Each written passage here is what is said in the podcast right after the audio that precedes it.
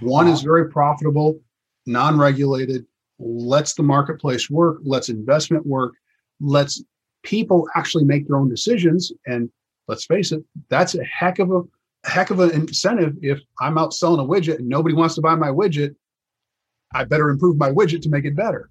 It's the same for housing. Welcome to the Get Traction podcast. If you are ready to learn exactly what it takes to become a real estate entrepreneur, this is the show for you. With your host, founder of Traction Real Estate Mentors and president of the Traction Real Estate Investors Association, Tom Zeeb. Charles Tassel, welcome to the program. How are you? Very good. Thank you, Tom. So, Charles, for those who don't know you, tell us a little bit about yourself, what you do as an investor, and I know that there's a political reason we have you on the show as well, but we'll get to that in a minute. So, Charles Tassel, I'm Chief Operating Officer of the National Real Estate Investors Association. I've been engaged there for, I don't know, six, eight years, a number of years beyond that where we work together. But I've also done a variety of things in housing for the past twenty plus years. I've worked for council members, for staff, worked congressional campaigns, and even been a local elected official myself. So, you know, from a lobbying perspective, registered lobbyists in multiple states, a lot of D C work. So kind of covering it from different gamuts, but also different facets of it as well, being on both sides and making sure that you're, you know, working on both sides of an aisle is always important. So make sure you can work with people no matter what is always important. That makes a lot of sense. Well, let's let's talk about your real estate investing first. So what kinds of real estate investments have you done over the years? And, you know, what do you like? What do you not like? That kind of thing. So I actually started work with the Apartment Association a little bit. And a couple of guys, we were on a drive to the Capitol to meet with some folks. And one of the gentlemen looked at me and he said, "When are you going to buy some apartments?" I said, "I don't know. I usually get called in when there's an issue and there's a problem." He goes, "You know, we do make good money on these too." I said, "Okay, nobody's talked to me about this part of it." So we started investigating a little more. And, and especially in two thousand eight and nine, as recession hit, we started buying properties. And I can very vividly remember going to a closing, buying a little five unit building that had the plumbing ripped out, which was fine because the bathrooms needed to be redone. We're like, perfect. And I'm driving back and there's a used Ford Astro van on the road for sale for more than I paid for that building. I was like, oh, this is good. Uh-huh. So we started off with actually some single family homes, did some flips with those. I actually started looking at, we did a couple of flips with some small apartment buildings, then bought a couple of larger apartment buildings, a pair of seven units, a twenty-six unit building, another twenty-four unit building. And then we went from there. We jumped into, at one point we had sixty-eight units. We bought another one hundred sixty-eight in one fell swoop. That was uh, yeah, too much to bite off at one time. Okay. Um, that was pretty sizable. We had some management company working with us on some of that.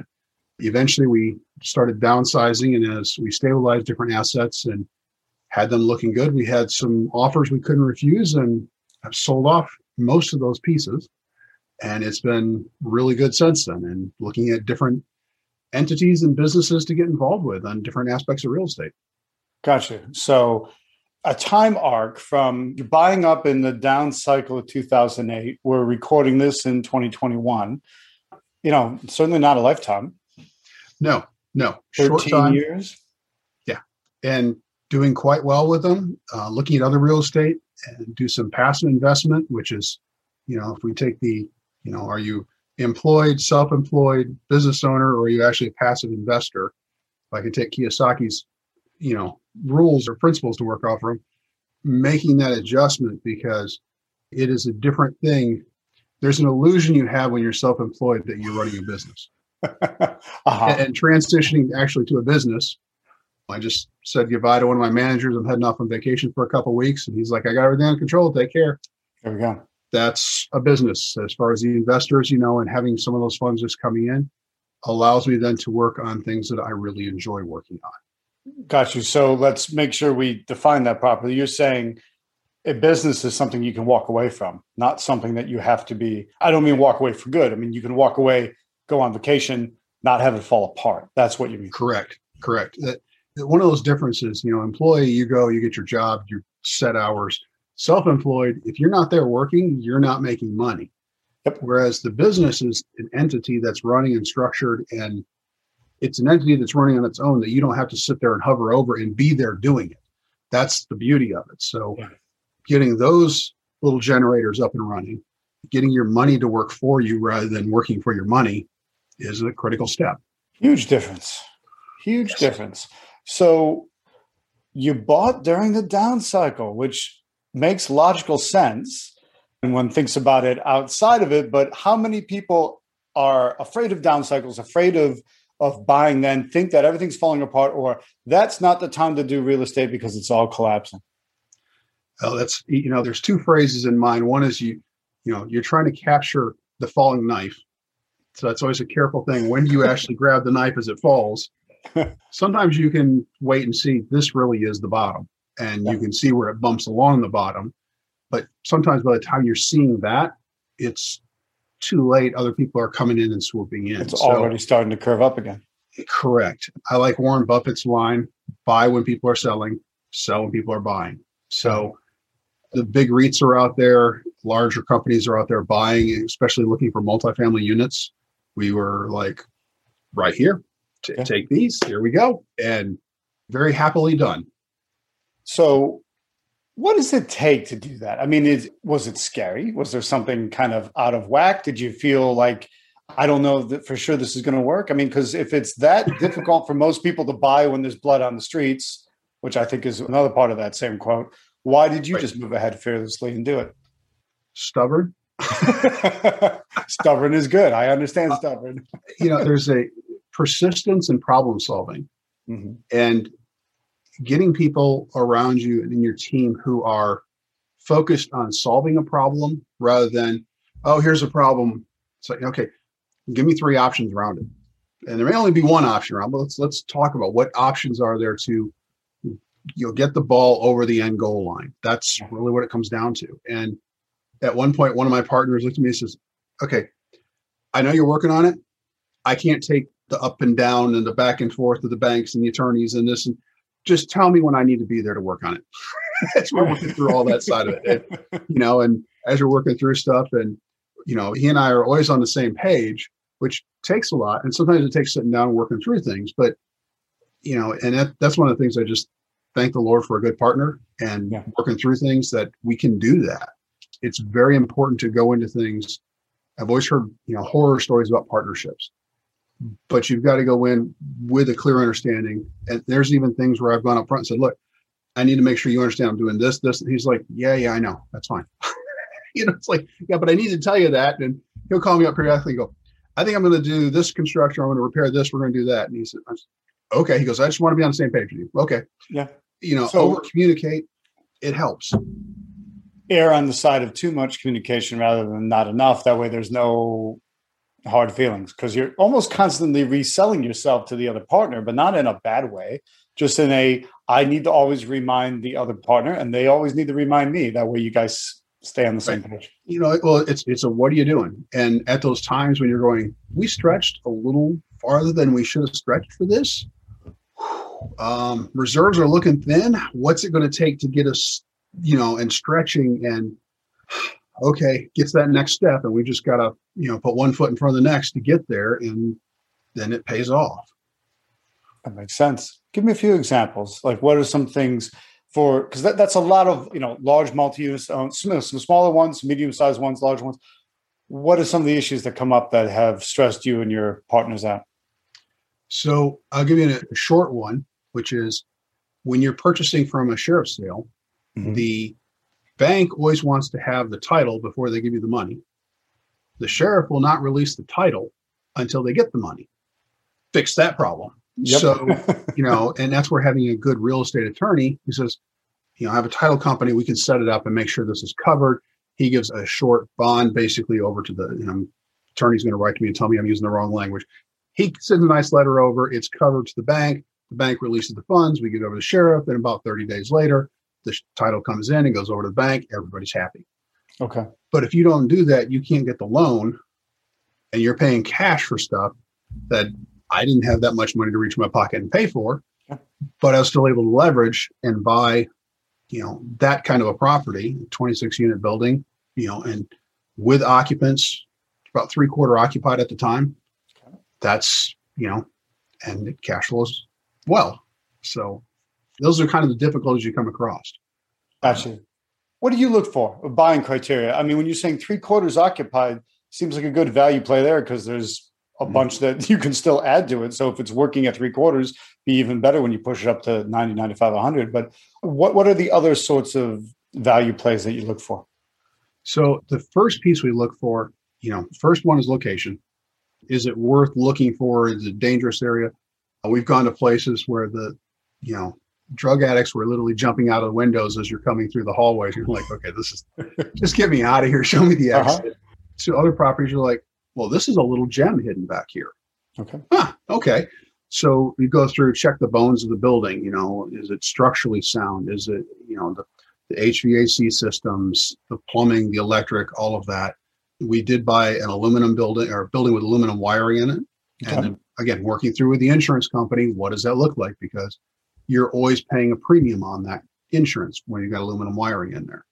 You know, is the water good? Are the water pipes good? Are the sewers good? You know, those are your big costs. And then you're looking at aesthetics. How old is it inside? Does it look like the first house my wife and I bought that hadn't been refurbished since the sixties? And I was like, oh, yeah, this has got to go. But those are lower cost items that can be done over time versus, oh my word, the roof is leaking and there's literally a rainforest in one of the units. That's a problem.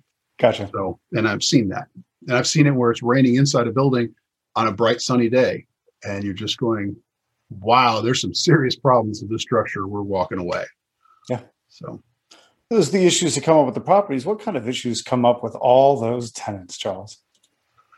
From a tenant perspective? Yeah. So, wow. A machine gun number of uh, answers inside my head. I gotcha. So, you know, the first one, are there actual leases? Were they screened? Can I see the screening criteria? You know, did somebody fill the building up real fast with, hey, I know you're on the street right now, but come on in and stay in this unit. You know, those kind of things. Is it good documentation? That's one of the first pieces. And then what can you do from there? What residents are going to move in there? That's where, again, that location is important. I've got locations where a lot of nurses, a lot of seniors and elderly because of a park. Those are some low maintenance, easy care. You know, those are kinds of things I love. Looking for those kind of, I say, tenant markets, if I can say it that way, yeah. Because that's that's what the tenant desires. And that tenant is who I'm looking for because they're stable, they're long-term.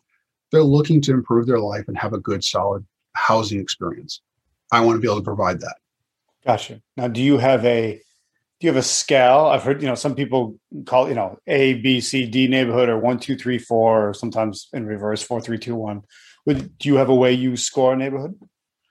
Honestly, within neighborhoods, there are so many blocks. I'm not in the A communities. Yeah. So we'll just start there. Yeah.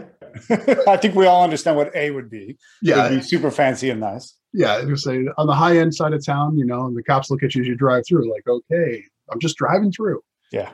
But going to, you know, your B and C neighborhoods, and especially inside of a C neighborhood, especially, you'll find areas that are really bad and really good. And that's part of what makes it a C neighborhood. And yep. Knowing the different blocks and really learning the community and seeing it at, you know, noon on Tuesday, eleven o'clock on Friday night. Yeah. You know, what does six o'clock on Sunday evening look like?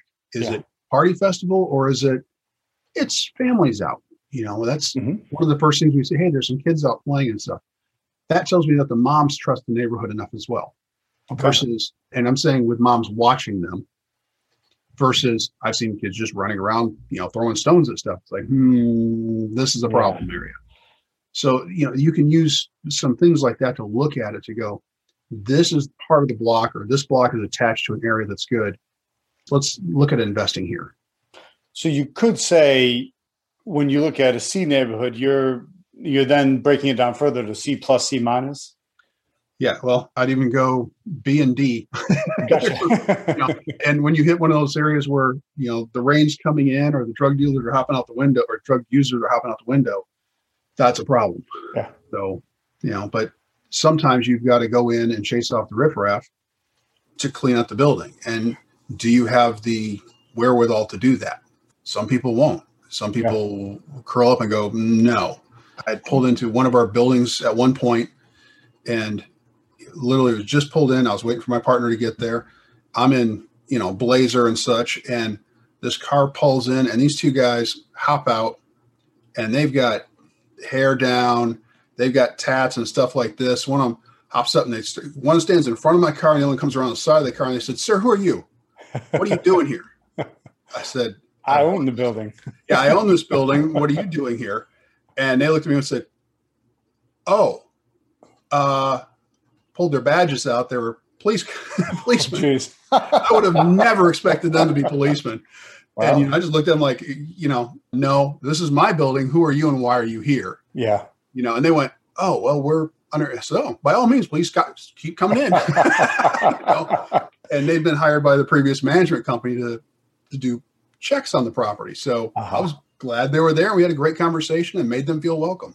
Yeah, of so. course. It literally takes all kinds. So that's um, now you've bought them, you've improved them, you've, I'm assuming, increased the value of them from that improvement, both the physical improvement to the property and the, the tenant mix improvement. Right. Absolutely. And then you've been turning around and selling them off. Yeah. So in many ways, a slow flip. Is it one way of looking at it? It is, especially with a multifamily. It is a it's a longer process. The single family you can turn around and out you go, but when the multi, you're stabilizing, which means you get into longer term maintenance issues, you know, more people issues. Yeah. Working through with residents, having a good resident manager is fantastic, especially if you're smaller than like fifty or sixty units. You really it doesn't support necessarily having somebody on site. Mm-hmm. Having good resident managers, they like to take care of the building because they live there. And when gotcha. you find those people, one example I'll give you is we had a, one of the buildings we purchased had four buildings next to each other and they were twelve units apiece. But that basement unit that had the laundry room in it was basically a full size apartment unit, which means it was a party room every night. So you had four party rooms at this place. Every single night. And it was like, oh my word, especially if they started to fight. So our first thing when we bought it was we went through, literally shut it down to eight by eight laundry rooms with a boarded off door and overbuilt those walls so you couldn't tear them down. And suddenly the parties kind of shifted outside and people decided this isn't necessarily the place to be, especially yeah. when they realized everything was on camera. Okay. You know, and three months into it, the fire department comes through to do their inspection. And their comment was, you know, you guys have really helped stabilize this community. And we're like, man, we feel like we're just at the very beginning. And they're like, no, you don't understand. We got calls here all the time. We're going to get some calls, but it's dropped off tremendously. And we're like, yeah, there's a few people we got rid of right off the bat. You got rid of a few people and you got rid of their space to cause trouble. To cause trouble, party, and the incentive to come there for other than just people who live there. Yeah, rather than the common room that nobody particularly cares about if you put a fist through the wall or spray or whatever. I mean, you, know, you can you, exactly. No one cares about destroying it because it's communal space. Yeah. It's yeah. not their individual space. Interesting. Yeah, the sticky floor with the broken glass on it was like, no, we're no. not doing this. so, so, Charles, you're not managing these yourself? No, no. Uh, so we did probably about the first sixty-eight. We were managing much more personally. A couple of good resident managers. First, how many? sixty-eight units? Yes. Two shy of seventy, just to make sure it's not six two eight, but sixty-eight. Yep. Okay. sixty-eight we gotcha. Are managing personally. And again, a good property manager at each site helps tremendously. Mm-hmm. You know, we had, you know, and Tom, when I see you get involved with people, literally we had one of our resident maintenance guys ended up having a seizure one night walking up the stairs, and he had his, he'd gone downstairs to get his laundry and fell backwards. Landed on his head. Um, I get a call from his wife, and they didn't have a car, so I went over and picked her up. We go up to the hospital, and over the next three or four days, you know, University Hospital said he's in a coma and he's not going to get, he's not going to come out. He was actually brain dead, and you know, was there with her when they took him off life support. Went through that process. You know, I mean, just you know, things you never thought about being involved with when you're getting it. You know, yeah, I'm going to buy this little apartment building. Okay. Oh my word. And, you know, she's looking at me like, you know, what are the doctors saying? I don't understand. Gotcha. Yeah. The, the human element. There is. And that's part of what you're signing up for. So, so be ready. What are people that want to get into commercial properties, want to get into multi-unit properties, what advice do you have? Make sure you have a good team. First and foremost, a good team, whether that's on the, and advisors that you can go, I have a question. Yeah, gotcha. you know, you know, I, I just sent an email back to my attorney on another day. I said, I'm sorry to be dense, but what does this term mean? He's like, oh, that's, you know, in the event of a death, this person transfer. Oh, okay. Got it. Like I just didn't know the initials, you know? Yep. And at being willing to ask questions. So you don't just go, okay.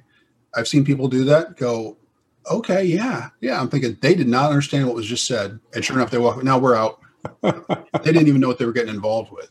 Gotcha. So really figuring those pieces out.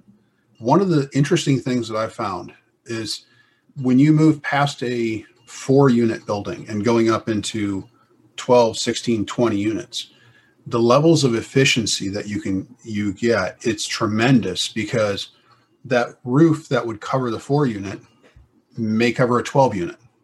Gotcha. Same size roof. Yeah. Guess what? It only costs, you know, if you break it down on a per unit basis, it's only one quarter the cost or one third the cost to put the new roof on, yeah. on a per unit square cost. So those are kind of things where you can start to go, hmm, okay, now I've got a little more money to play with. What am I going to do? What do I look at for amenities? Instead of just, hey, I've got a single family and I'm turning around and selling it. My amenities might be a little bit different. So I've got a park view. Do I put some benches in there, but make sure they're for my residents, not for somebody else? Because I don't want to draw the wrong people and then yeah. put my residents at risk. So, you know, and part of that's talking through the community and your residents, finding out what they want. On the commercial side, though, is also a good relationship with the bank and asking them up front, do you have an appetite for something like this? Asking and the bank if, if they have the appetite. If they have an appetite for something like this, because some banks will go, oh, sure, we'll take applications all day, and they'll piddle around, and you're two months down the road and still no, nowhere forward. So that's a key question, just how to interview the bank is a process. From there, then it's, you know, being ready to provide all the documentation you need. And again, I'm thinking in terms of loans, because typically you're not buying a commercial property with cash. It's I need some sort of loan to put together to do this. Gotcha. So that's.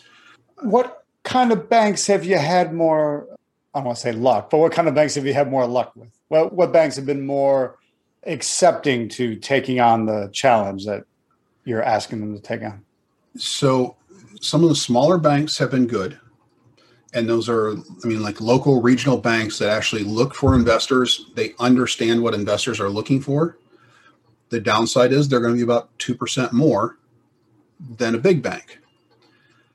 But two percent is really not much when you start looking at, you know, my partner and I make the comment, I want enough room in this that I can make mistakes and still make money, you know, because we made mistakes. And I can tell you some of those things you're thinking, oh my word, if we'd have bought this on, you know, you start talking cap rates and all that.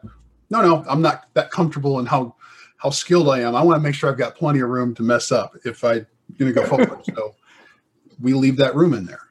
So U S Bank has been one that I've used, but we've also gone out to private investors, and especially starting up, private investors were very helpful. And, you know, sitting down with them and saying, here's what we want to do, communicating with them, laying out the details of it, and then, you know, friends and family kind of thing. And that put the deal together. And that helped us get to the sixty-eight so that when we came to the one hundred sixty-eight, the banks went, you guys have been doing this. You got experience. You know, we want to do this deal. And part of that one hundred sixty-eight was even seller financed.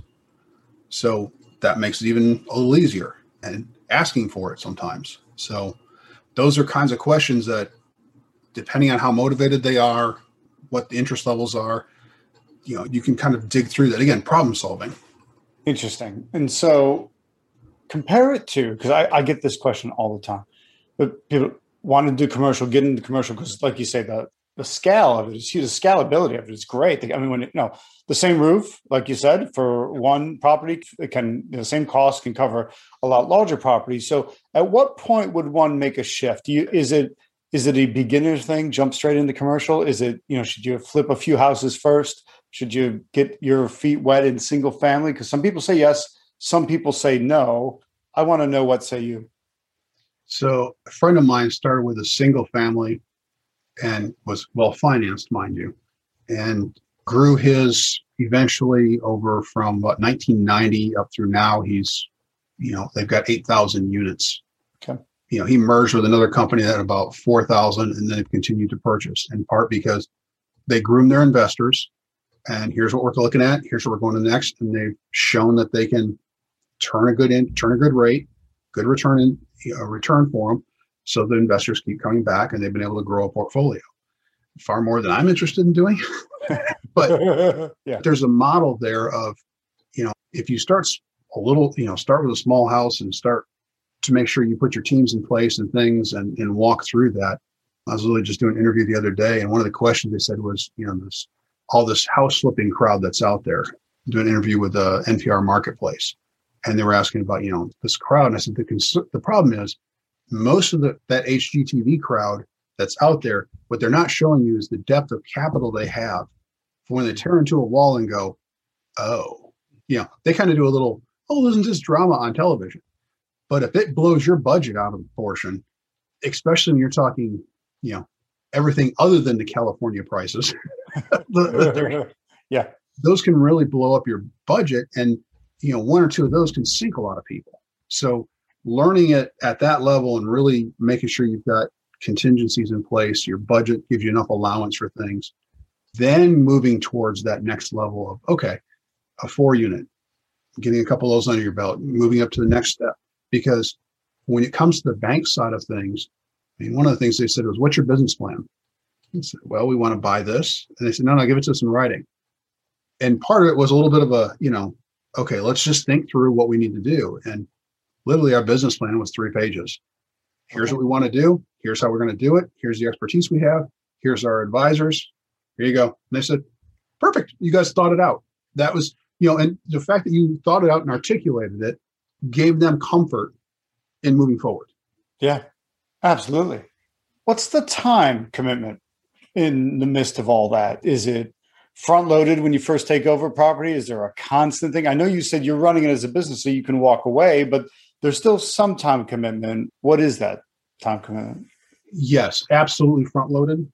A lot of my part, I end up doing a lot of the financing aspects of it. So before we even get to it, you know, sending emails, sending, putting the paperwork together, getting the L L Cs put together, pulling all of those pieces together is, you know, and I'm touching base with my partners. We get closer. We need to get the budgets for renovation, put these things together, and we'll go through and walk them together, putting that whole package together. And then over the next one to three months after purchase, if you really focus on it at that time, that can eliminate a lot of your headaches going forward from there. And some of them, the bigger projects, are going to take, you know, a year. And we had one that was a year, and working through one hazard, one issue, one problem, one four in the morning shooting after, you know, I mean, it's like, yeah. So those are kinds of issues that you deal with. And just, if you, the more you take care of it on the front, invest in it and take care of it and do it the right way up front. And that's one of the things, you know, the maintenance guy asked the questions, well, we could do this or do that. What's the right way? This way. Gotcha. Get it, get it done that way. Well, it's going to cost an extra four dollars.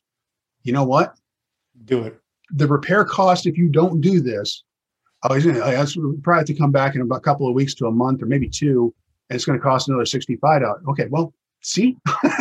You know, yeah, yeah. You know, and get it, get it, do it right the first time, because otherwise it costs more to rip it out and redo it than it would have these slightly more cost to do it right from the get-go. Right. And gotcha. Some of those things you can do. I'll give you an example. We do glass top stoves. One is residents go, wow, this is a nice amenity. This looks really nice. It looks, it's newer. They're also really easy to clean. Gotcha. This is a and, piece of glass on an electric stove. Exactly. It, it's simple. It's clean it. Off you go. And so when you're turning units, you just saved a couple hours of maintenance time, and the resident's got a nice amenity. Yeah. So those are, you know, some things like that that you can do. You start learning about, you know what, you know, we we went into one building that had four kitchens with car- or four kitchens and dining rooms with carpeting. We're like, no, no, no, no, no, those got to go.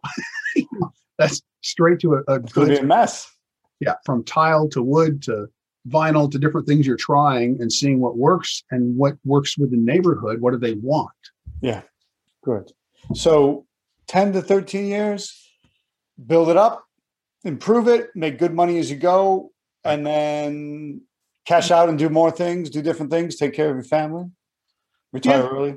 You can, or just, you know, I've got some, put some passive investments out there and let those continue to grow.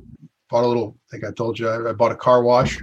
Awesome. Um, little express car wash. Got that running. That's one of the little businesses out there, working on some other stuff. And just I've sat down, I was offered two engineering businesses this year or okay. last year. And we looked at them. We looked at them hard.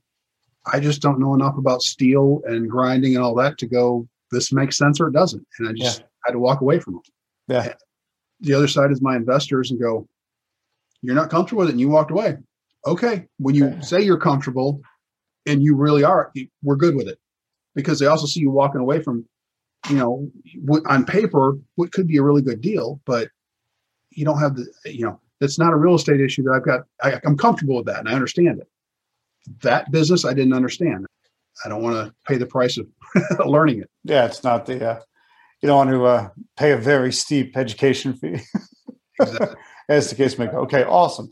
Charles, so that's on your investing side, commercial side. So I appreciate that, because I know a lot of people, lots of questions on that. So it's helpful to hear from the front lines what actually happened, how that works. Now, you said at the beginning that your day job, in a way, is you're a registered lobbyist and you handle political work for real estate investors in the Apartment Association and the National Real Estate Investors Association. So tell all that affects all of us, whether we like it or not, whether we know it or not, whether we're on the left, right, center, or somewhere else, it doesn't, it affects all of us. So let's talk politics for a little bit.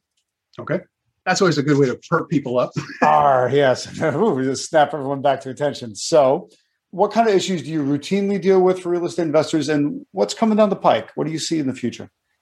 So a couple of different issues that we've been dealing with. Affordability is one of the biggest across the board. Affordability. Affordability. And real estate investors are really in kind of the best place to address that issue, because those C property or C communities we talked about before, as you move from that C into that D and maybe E area, mm-hmm. especially D can typically be recapitalized. And what happens is now what was a C community becomes a C plus community. And the area that was abutting that, that was a, an E, now kind of moves up to a D property. Okay. And, but that level of housing where somebody can say, you know what, I'm only making ten dollars an hour or eight dollars an hour. I'm putting two part-time jobs together. I need someplace that I can live. You know, when you're a local investor and you're, you're able to look them in the eye, talk to them, communicate with them back and forth, there's a, a greater interpersonal need for that. And affordability is really where small investors can actually help the most, and have been helping with over fifty percent of the country renting that way.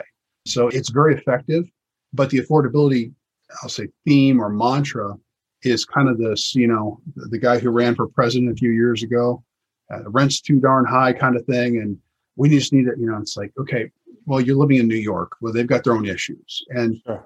when you start breaking down on a regional level, where the rent's too high, there's typically barriers to housing in place and barriers to development and lots of regulation in place that drive investment away.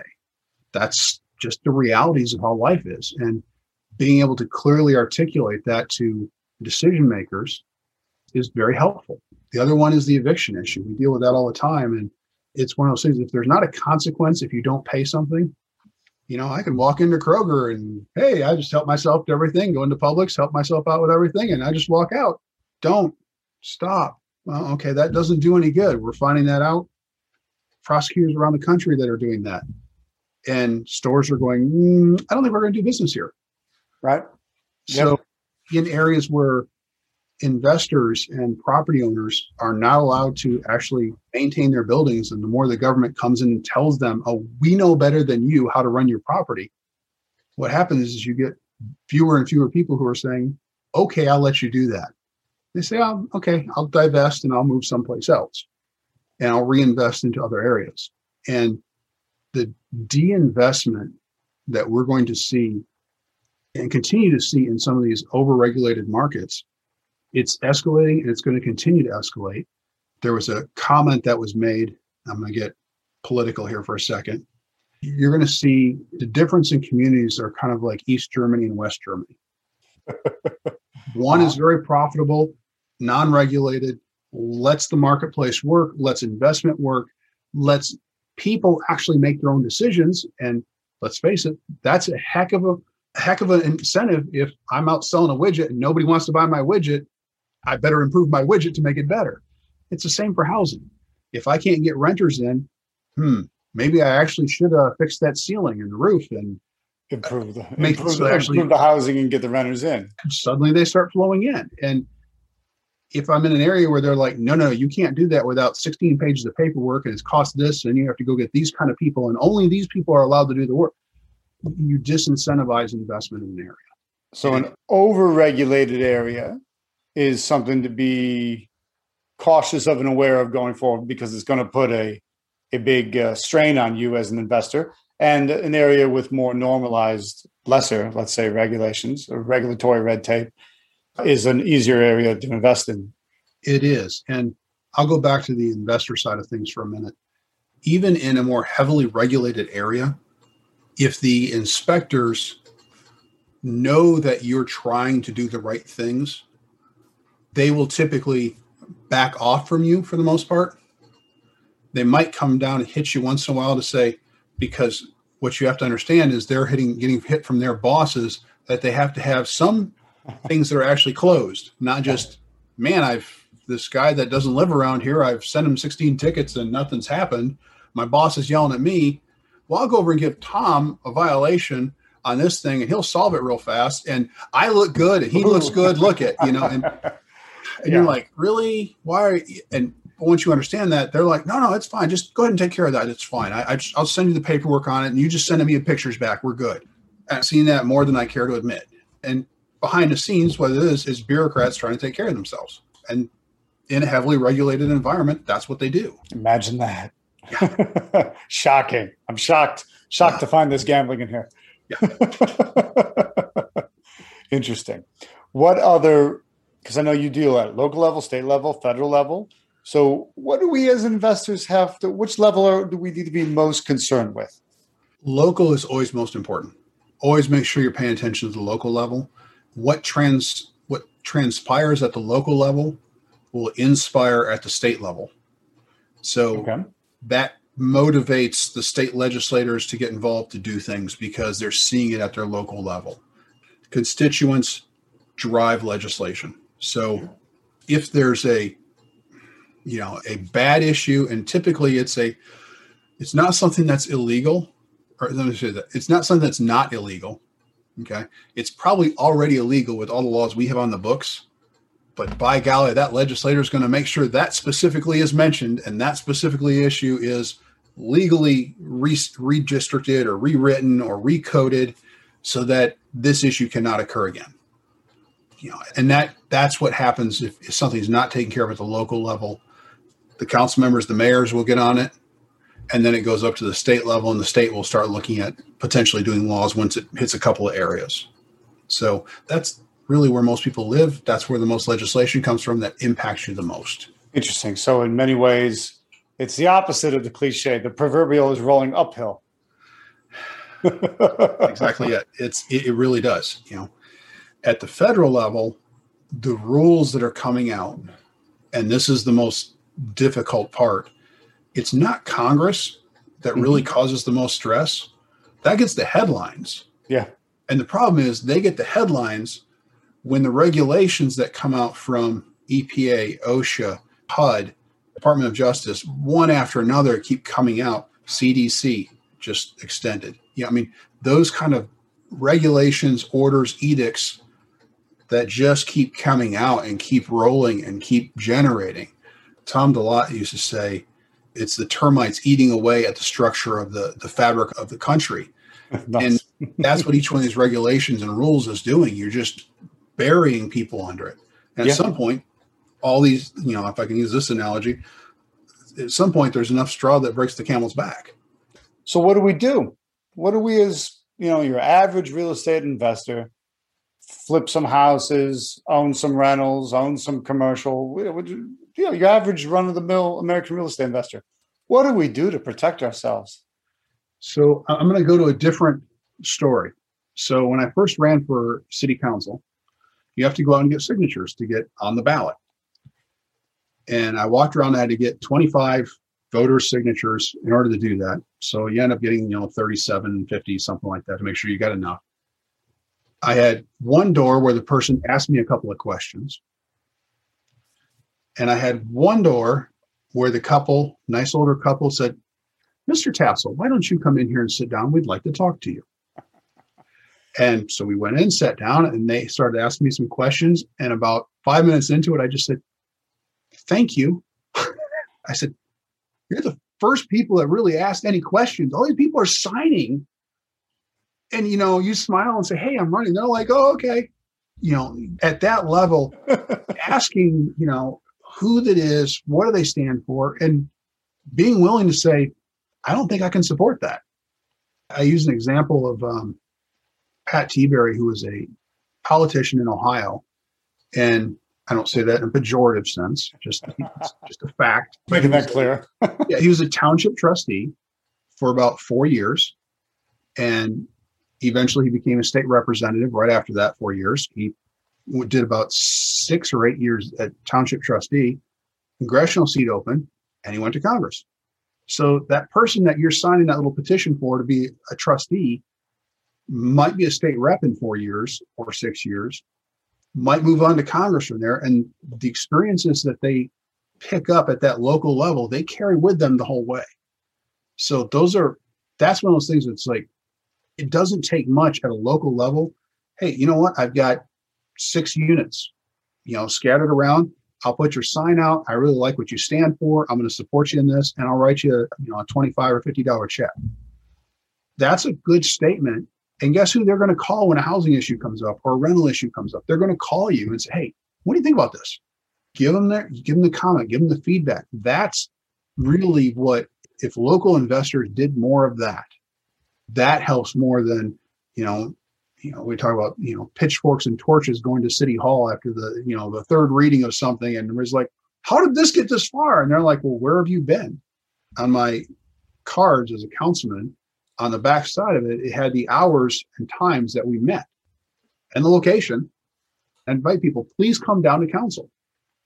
Inevitably, we'd have the same three people who sat in the audience.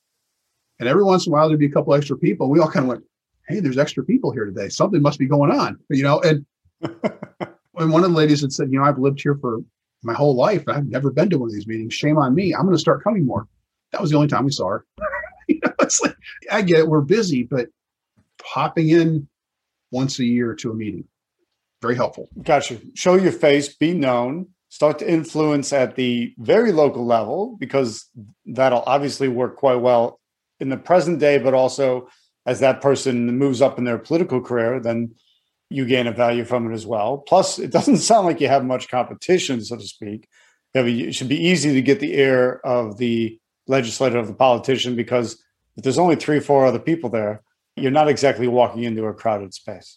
Right. And, you know, people come up and they get real nervous, and it's like, don't be nervous. We're all just people, you know, tie our shoes the same way, you know. And just one of the comments I like to say is, I'm on a pointed to a zoning appeals board.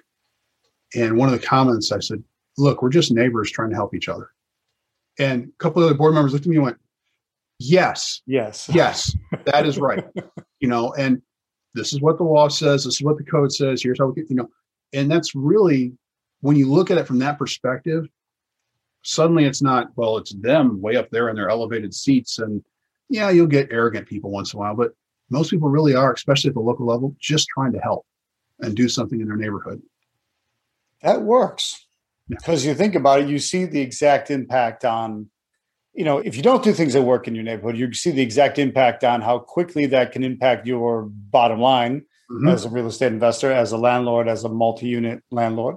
And when favorable things happen, how much better your business can get. Because oh, yeah. if you have less red tape, there's less expenses, your bottom line tends to go up. Yep. And I love it when my assets appreciate.